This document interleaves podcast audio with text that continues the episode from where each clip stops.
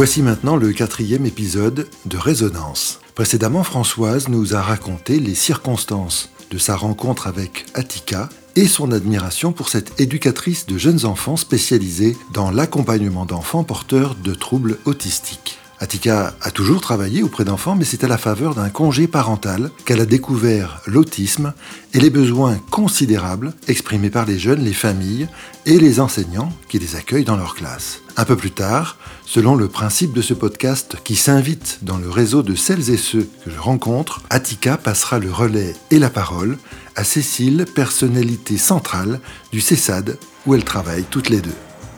Vous écoutez Résonance avec, dans cet épisode, Atika Chaboun. Donc, je suis éducatrice de jeunes enfants et j'interviens auprès donc, de jeunes enfants euh, porteurs de handicap, autistes. Et donc, euh, j'interviens euh, à l'école, au domicile, au CESAD.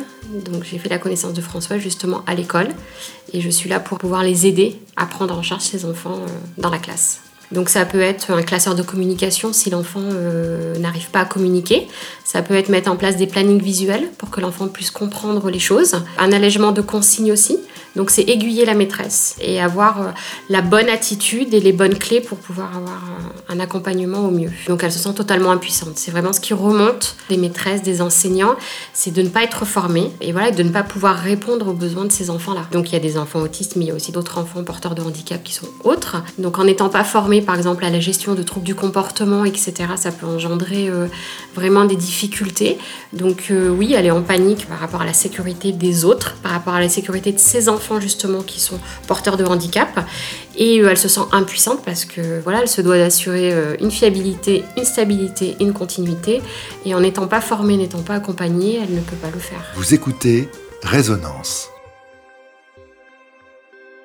Donc c'est vrai que les enseignants pensent que euh, c'est bon, ça y est, on va avoir la baguette magique, tout va rentrer dans l'ordre, etc.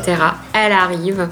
Euh, non, c'est rare qu'on intervienne dès le début de la rentrée scolaire. Même si les enfants sont diagnostiqués de plus en plus tôt, ben, on les prend en fait euh, dès que le diagnostic est posé. Mais c'est pas systématique en septembre. Donc déjà l'enfant est entré en classe, déjà des choses se sont installées. Donc nous quand on arrive, eh ben, on déconstruit un petit peu tout ça.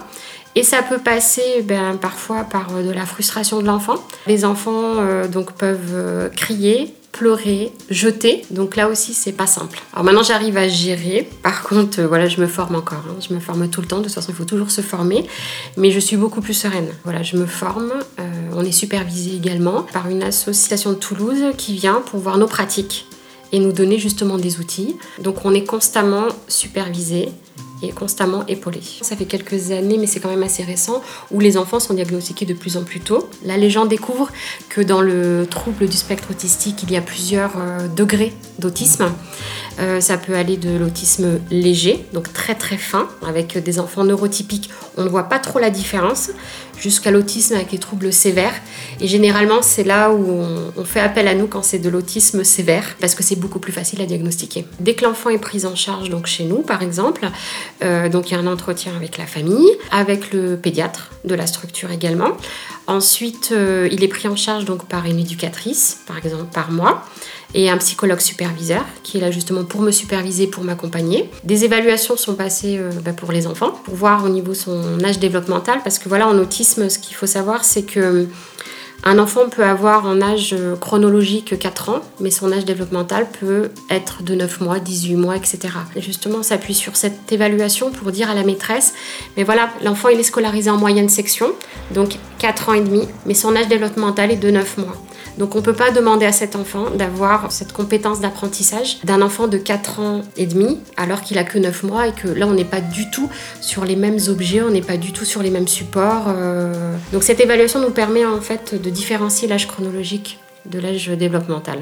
Vous écoutez Résonance avec Atika Chaboun. Euh, moi, mon parcours est quand même assez compliqué. Donc, j'ai été diplômée en 2004. Ensuite, j'ai travaillé, j'étais directrice d'un centre de loisirs maternel en Creuse. Euh, ensuite, j'ai travaillé en crèche et j'ai été directrice adjointe de la crèche. Ensuite, ben, j'ai eu euh, ma petite, donc je suis venue sur Limoges rejoindre mon conjoint. Donc j'ai pris une disponibilité de la fonction publique. Et là, j'ai travaillé ensuite à la résidence mère-enfant à Île, à la Pouponnière. Et ensuite, donc, j'ai eu ma deuxième. Et ça a été compliqué pour moi, la résidence mère-enfant. voilà, en étant maman, jeune maman, euh, ça a été compliqué de revenir au travail. Donc euh, j'ai pris un congé parental. Je me suis dit que ben, voilà, ça allait me faire du bien, que j'allais m'occuper de moi, etc. et tout. Et ben non, le congé parental, c'est pas pour moi.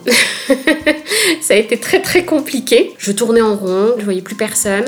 Euh, donc fallait que je trouve quelque chose à faire.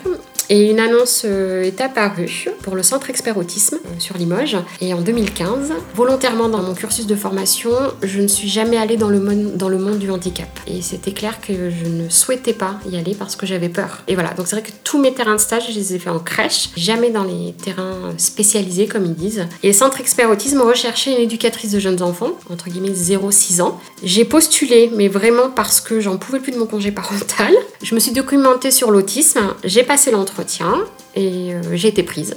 J'ai commencé et au bout d'une semaine, je me suis dit je vais arrêter. J'avais beaucoup de mal parce que ça me remettait en fait toute ma formation initiale en question puisque en tant qu'éducatrice de jeunes enfants, le verbal est très très important. On doit parler énormément, tout dire à l'enfant.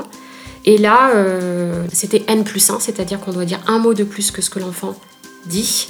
Donc ça m'a remis en question la première semaine. Ma responsable, je m'en souviendrai tout le temps, m'a dit laisse-toi six mois et au bout de ces mois, on verra. Et au jour d'aujourd'hui, euh, je ne pourrai pas retourner en crèche. Vous écoutez Résonance avec, dans cet épisode, Atika Chaboun.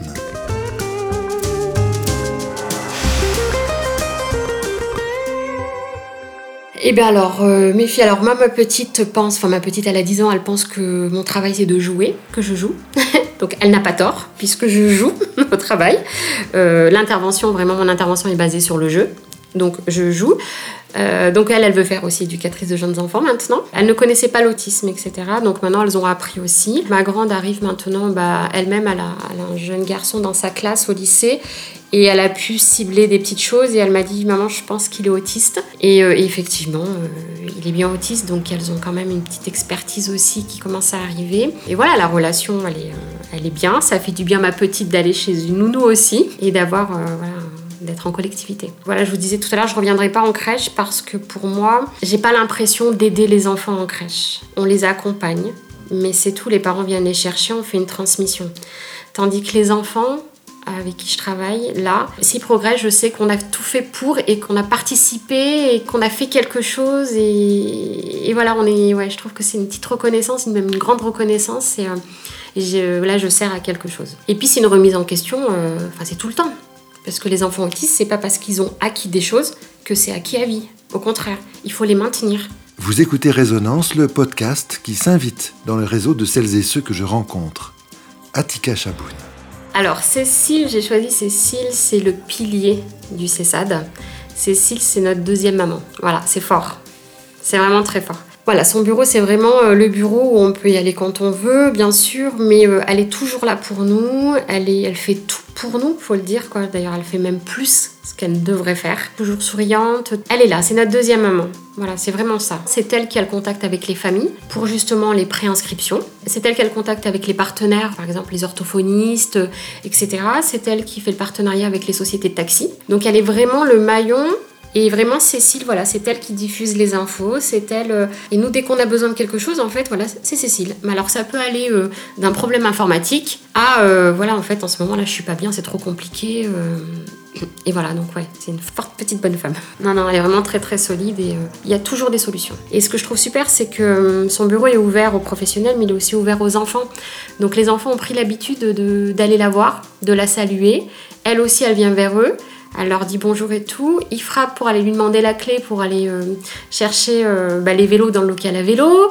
C'est devenu vraiment euh, un partenaire de l'équipe. Donc elle le sait, donc elle vient, elle leur dit bonjour, elle attend, l'éducateur met les stratégies en place. Un objectif pour un enfant, aller demander quelque chose à un adulte, parce que notre travail en fait est vraiment dans l'environnement naturel. C'est-à-dire que l'enfant, dès qu'il nous voit, entre guillemets, il s'en rend pas compte, mais il travaille. Dès qu'il rentre, juste pour nous dire bonjour, en fait, c'est un objectif. Nous, on le travaille, lui, s'en rend pas compte.